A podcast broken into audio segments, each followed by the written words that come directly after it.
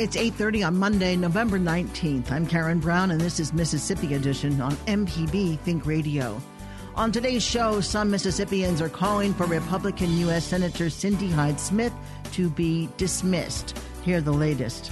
Then, 10 projects on the Mississippi Gulf Coast are receiving a nearly $40 million boost from the state's settlement from the 2010 BP oil spill. We'll learn more.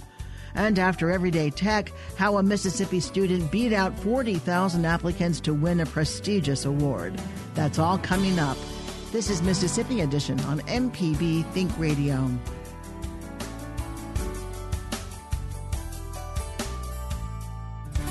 Some Mississippians are speaking out in response to videos of the Republican candidate for U.S. Senate joking about attending a public hanging and about voter suppression in select communities. Protesters are calling for Hyde Smith's resignation, Cindy Hyde Smith. At the same time, a petition with almost 9,000 signatures is being circulated requesting her removal from office.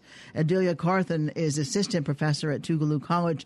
She's also a relative of Emmett Till. She tells MPB's Ashley Norwood she's disappointed with with Hyde Smith's comments. The fact that Cindy Hyde Smith wanted a front row seat to Emmett Till's hanging, to Tamir Rice hanging, to Mike Brown hanging, to all of the, the, the young people that lost their lives. You know, how can you say that you are a child of God? You know, we, we have to be aware of the speech that they use. They always talk about abortion and gay rights in their speech, but once they get elected to office, they don't even address these things. They use that to pull in the Christian base. And people need to understand that if these people were Christians, they would be standing up for the right thing. So it's time for us to listen to what these people are saying, watch what they're doing, and hold them accountable. So, how are you crossing um, racial lines to spread this message? Well, I'm calling on white Christians to speak out, stand up, and stand on what's right. So, do you think that it's okay for her to make those statements and say that she love and know Jesus? You know, the word said if your your neighbor is offended, you know, to, to go to them and apologize. So, people need to be mindful of what they say, what they do, and if you're gonna walk the walk, talk the talk. A part of today was a call for resignation, but as the young man said, likely she will not resign. So, what's what is the next thing here? Are, are we trying to get people to vote? What is the, the goal behind today? Well, the first and most important thing is for people to show up on November 27 and cast their vote for Mike Espy. The next thing, we have an online petition.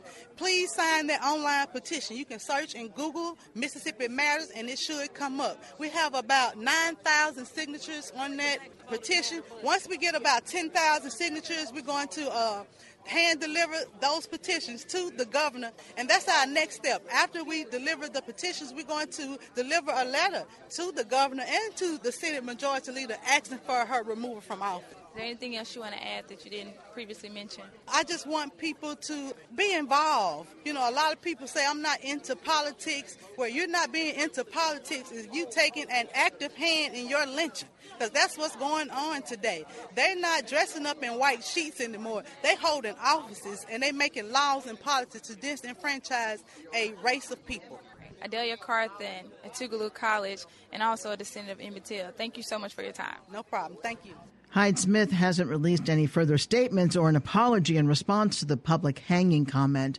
In a second video released on social media, Cindy Hyde Smith is recorded at a campaign event in Starkville on November 3rd, saying there's a lot of liberal folks in those other schools who maybe we don't want to vote. She also said maybe we want to make it just a little more difficult. Dr. Scott Crawford of Jackson tells our Ashley Norwood he thinks it's inappropriate. I'm very disturbed by what Senator Cindy Hyde Smith said. As a person of faith and as a, just as a decent human being, we don't use phrases like that. It troubles me deeply that anyone would speak of wanting to see a public lynching. I've never heard that phrase in my life, and I've lived in Mississippi most of my life. I've never heard that phrase before. And to follow up, the fact that she would talk about voter suppression, it's appalling. It's appalling. And I object. in the general election, uh, once Chris McDaniel didn't succeed to the runoff, a lot of people felt that his voters would then vote for her because she's the only Republican running. Do you think now it's a matter of race and not so much political party? I don't know. But the fact that she hasn't apologized or taken this back speaks volumes about her character. And I think as decent Mississippians, we should be expecting more from our leaders. We should expect them to act with honor and dignity and to treat everyone with deep respect because we're all human beings. And, those comets, they're beneath us. In a statement, Hyde Smith spokesperson says her candidate was obviously making a joke quoted the video was selectively edited. Republican candidate Cindy Hyde Smith and opponent Democrat Mike Espy are debating the issues tomorrow night in Jackson. To see our team's updates throughout the day, follow MPB News on Twitter. Coming up, 10 projects on the Mississippi Gulf Coast are receiving a nearly $40 million boost from the state settlement from the 2010 BP oil spill. We'll learn more. This is Mississippi Edition on MPB Think Radio. I'm Robin Young. Maybe you heard that Kim Kardashian and Kanye West had their California mansion saved from wildfires by private firefighters. Well, insurance companies have been selling policies with that service for years, and cities often call on them. This is not new. For the last 40 years, private resources have been working on wildfires for the, the government. Next time, here and now. Today at noon on MPB Think Radio. This is Mississippi Edition on MPB Think Radio. I'm Karen Brown. The Mississippi Department of Envir- Environmental Quality, or MDEQ, announced 10 new and supplemental restoration projects that will add approximately $37.8 million to the total being spent on restoration projects in the wake of the 2010 Deepwater Horizon oil spill. This brings the total to approximately $508 million of restoration projects that have been announced. The announcement was made Tuesday at the Mississippi Restoration Summit hosted by MDEQ in Biloxi. Gary Rikard is executive director of MDEQ. He tells MPB's Evelina Burnett more. This is our, our third summit that we've had, and this is just the opportunity for us to present to the to the public, you know, where, where we've been this past year, and then and then take input from them on, on what they see as as needs for the for the next calendar year as far as uh, restoration projects. And you announced some new projects today. Can you kind of describe where, in the big picture of the BP restoration, the projects announced today fit, and and what the projects are? Some of them. Sure. Um, so today we announced uh, at the at the press conference here uh, projects that are that are under the Restore Act. And the, and the Restore Act has a couple different components, and what we announced were projects under Bucket 1 of the Restore Act and Bucket 3 of the Restore Act bucket one are, are, the are the projects that uh, you probably have the most flexibility in the types of projects that, that you can implement. Uh, uh, and the Restore Act, of course, is a federal act. So, um, but it allows us to do everything from workforce training uh, to, to tourism components. Uh, to uh, economic development. It doesn't just have to be eco restoration projects. And what happens is that the Go Coast 2020 Commission looks at projects that are in the Mississippi portal and anybody can put a project in the portal, and then they choose projects out of that and make recommendations to the governor on, on projects, and the governor takes those recommendations, and, and normally he, he will he will have to it down the list because the, the, the Go Coast Commission, some of the projects may be more money than we have available in the, in the next calendar year. And so that's what's happened. They make recommendations, and the governor then chooses based on those recommendations for the Bucket 1 projects. The other projects were under Bucket 3 of the Restore Act, and, and, and those are primarily eco restoration type projects uh, that, that are implemented. So that's what we announced today. It was a total of about $40 million in, in projects, um, somewhere around $20 million from Restore Act Bucket 1 and somewhere just, just shy of $20 million from the Bucket 3 and some of the bucket one, you said there's flexibility in bucket one, but for example, one of them was a connector road. Another right. one was um, I think, funding to help bring in more flights into the Gulfport Airport. So, how do you see that sort of fitting into the bigger picture of restoration? If if the BP spill was really an environmental disaster, how do those projects fit in? Well, certainly, yeah, that there there were uh, in addition to the to the environmental issues, there were also e- economic issues that were associated with that. And so, when Congress passed the the Restore Act in bucket one, they specifically said, "Hey, these are the types of categories that we want you to look at in choosing projects." And, and like you said, with the connector road, um, with the with the low cost air, airline um, incentive, th- those are tourism related projects or economic development type projects. The the workforce training that's another one that we announced to today um, under bucket one, and so those are the types of, of, of, projects that the act specifically allows us to to to to look at, and then there are other funding sources and other parts of the Restore Act and then under the other NFWF and, and NRDA that, that really focus more on the eco restoration aspects of things. And so um, this is really the only set of funding that's really available to do those other economic related, uh, to, to, to address those harms that occurred. And what do you hope overall this funding will accomplish, both the economic, the the restoration, you know, as the head of the agency that's responsible for this huge endeavor over 30 years, what are you hoping at the end will happen? Sure. So, you know, I, I guess the, the, the, phrase that I use all the time is, is we not only want to put the coast back to where it was prior to the spill, but we want to make it better. And so that's what we that's our main goal is to is to take in what the citizens uh, see as needs and to focus in on that and to and to use this money uh, and, and, and, uh, you know act as a we've obviously got a fiduciary obligation here, but but not just put us back where we were, but to make us better. MDEQ Director Gary Rikard. Adam Breerwood is president of Pearl River Community College. He tells our Evelina Burnett they're working to meet the needs of the industries on the coast.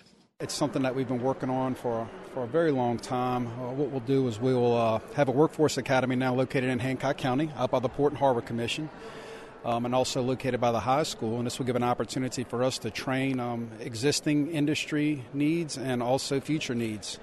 And uh, we just appreciate the, the governor's vision um, and, and seeing the value in this project and also the leadership of Hancock County that made this a top priority. And it's good today that it came to fruition.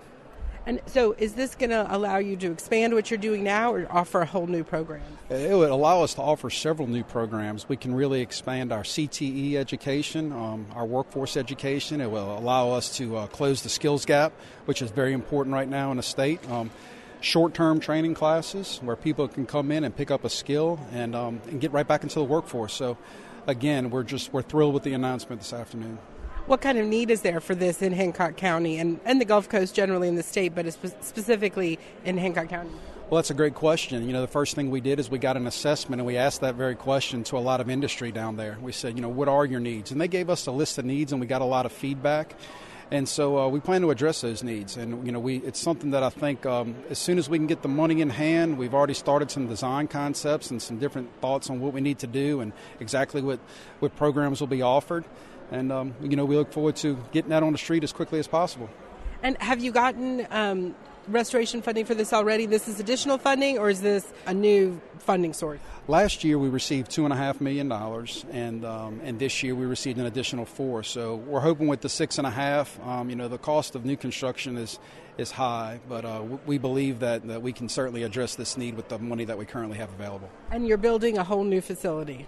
Yes, ma'am, that's correct. We're building a whole new facility. It's located next to the Port and Harbor Commission and the airport and also uh, Hancock High School.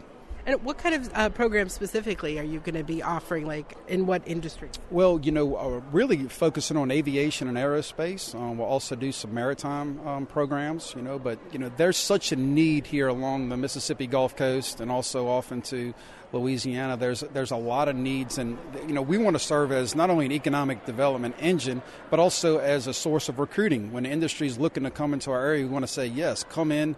You know, set up shop in Hancock County. We can train all of your all your workers. You can give us your specific need, and we can address it. Pearl River Community College President Adam Breerwood with MPB's Evelina Burnett. The projects announced for 2018 are all funded through the Restore Act. Coming up, find out how a Mississippi student beats out 40,000 applicants to win a prestigious award. This is Mississippi Edition on MPB Think Radio. This is Everyday Tech on Mississippi Edition. I'm Michelle McAdoo with Wilts Cottrell, and today we're discussing general technology and how technology affects our everyday lives. So, Wilts, technology is all around us in our everyday lives, from when we wake up in the morning to when we go to bed at night. There's no way to get through your day without being impacted by technology in some way. Well, that's true. From the moment we wake up, I mean, Yes, the alarm clock. We may not sometimes think about the technology behind that, but really the alarm clock is the first piece of technology we're interacting with during the day. For me, that's followed up by just using an electronic toothbrush. And what about that those coffee pots? You know, how many people now wake up and the coffee's waiting on them? I know my wife sets hers the night before and it's just she wakes up to a nice fresh cup of coffee. So there's intelligence and technology that goes into that as well. So so getting us going in the morning is is definitely technology influenced. And then that moves on to the morning commute, say going into work. I mean, what are we affected by in tech in that way? You've got the car that we hop into. Well, there are safety features and there are safety features in the cars around us, thankfully, that are also influenced by technology, be it the the more common, the low tech, hey, it's got brakes and turn signals, or even the backup cameras and lane change alerts and all the other newer things that we're starting to see become more common or standard features in these cars. So so now we're surrounded by technology just trying to get to the office. We all easily see where technology kind of comes in in the office too. You know, we walk on in, there's a computer on the desk. You'd be hard pressed to say that technology has not changed how we go about our daily tasks or accomplish them. Um, one thing that comes to mind is the accounting department at our office. You know, back in the olden days, just a few years ago, they were sitting there over those green striped pieces of paper trying to work through journal entries and everything else. Well, now everything is digital and it can happen a lot faster. So we really see where that comes in for the office worker or even the factory worker out on the floor. Just, you know, robotics, uh, you know, nearby we have car manufacturers and everything else. So, so that technology and that advancement is making it easier and quicker to accomplish these tasks that used to take hours or even days. So what we're saying is technology has allowed us to accomplish in minutes what would have taken all day. You're absolutely right. It has helped us to accomplish many things that would have taken a lot longer. And in many instances, it's also helped us to accomplish those same tasks safer and more efficiently and more accurately technology has allowed a lot of people to work from home. They don't even have to go into an office, correct? Well, exactly. Yes, you can actually through VPN technology and other ways to connect into office resources, you can actually work from your house. So you could be getting your daily job done while sitting there sipping a cup of coffee out of your coffee pot in your pajamas. And so getting us through the day with technology, you know, a lot of times we see that as as an office function, but really it goes back in the car us when we go home. What about when you turn on the radio in the afternoon? Just some people listening to our broadcast today, you could be hearing this from the internet, you could be hearing it from the radio, you could be hearing it from satellite radio. Uh, so, so really, even radio has changed, just like t- uh, television has changed, in that we have streaming services now, and you're getting more things on demand so the technology is actually bringing us the news in a different way, be that in our commute or or at the house. And then let's not forget, once you get home in the evening and you've made your way through dinner and you're finally relaxing and you're about to lay your head down, technology is there too. It could be that CPAP machine that is helping people with sleep apnea get a better night's sleep and a safer night's sleep. It could be the security system that you turn on in your house that makes sure that whenever you lay your head down at night, you can actually lay your head down at night with peace. And it could even be something as simple as that fire alarm or that carbon monoxide detector sitting in your home that makes sure that as you are sleeping that you and your family stay safe at night. So we can really see that from sun up to sundown, from the time we wake to the time we sleep, and even while we're asleep, technology is definitely there to help us, to make our jobs easier, to keep us safe, to keep our families safe. The thing we need to be mindful of, however, is that we use technology to enhance our experiences and our tasks and not replace the human aspect of what we're working to accomplish. We will talk more about general technology and how it affects our everyday lives on the next Everyday Tech, the show that comes on Wednesdays at 10 a.m. You can always send us an email to everydaytech at mpbonline.org. For Wilts Cottrell, I'm Michelle McAdoo. This is Everyday Tech on Mississippi Edition. Running a business requires smart decisions every day. Make a good decision for your company today and reach MPB listeners through MPB program underwriting. For more information, go to mpbonline.org/underwriting. This is Mississippi Edition on MPB Think Radio. I'm Karen Brown. Greenwood Sanjay Chawla is a 2018 winner of the prestigious Wendy's High School Heisman. Chawla and a female student beat out around 40,000 applicants to win a $5,000 scholarship for excelling in academics, athletics, and community service.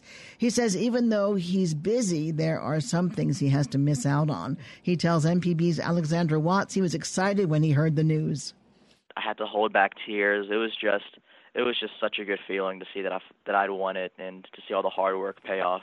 And what was the application process like for this award? Were there a lot of essays that you had to write? Um, how was that?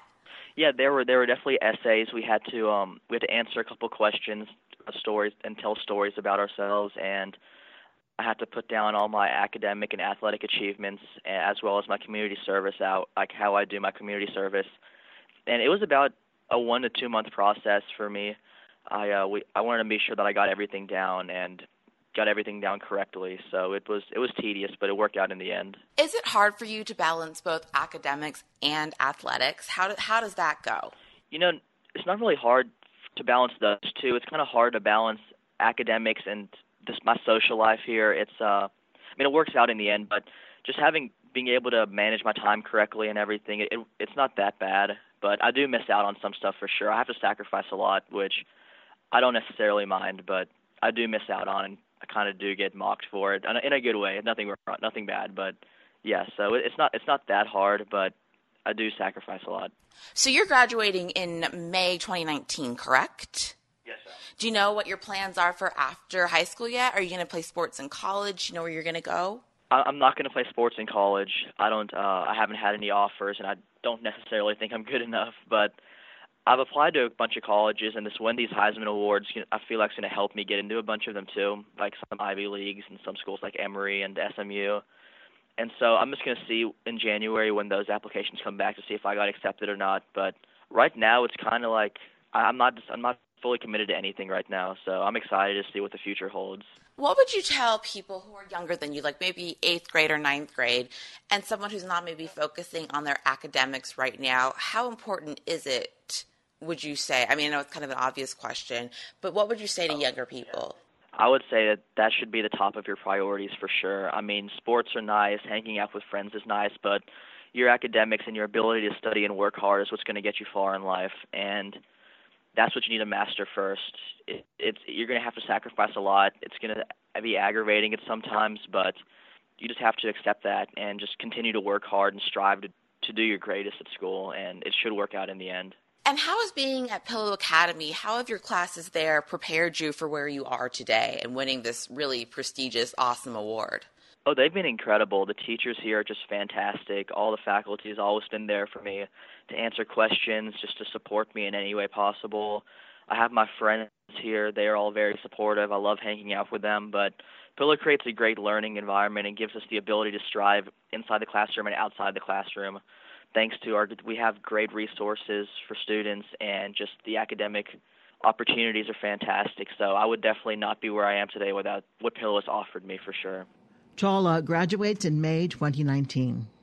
Hear this conversation again whenever you want by subscribing to our podcast.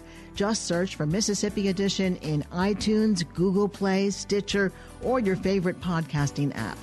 Stay tuned to MPB Think Radio for a full slate of Mississippi based programs all morning long. Coming up at 9 o'clock, it's Deep South Dining. Then at 10, it's Now You're Talking. And at 11, stay tuned for Southern Remedy Healthy and Fit. Did you miss part of the show today? Find past episodes of this and other Think Radio programs online at mpbonline.org.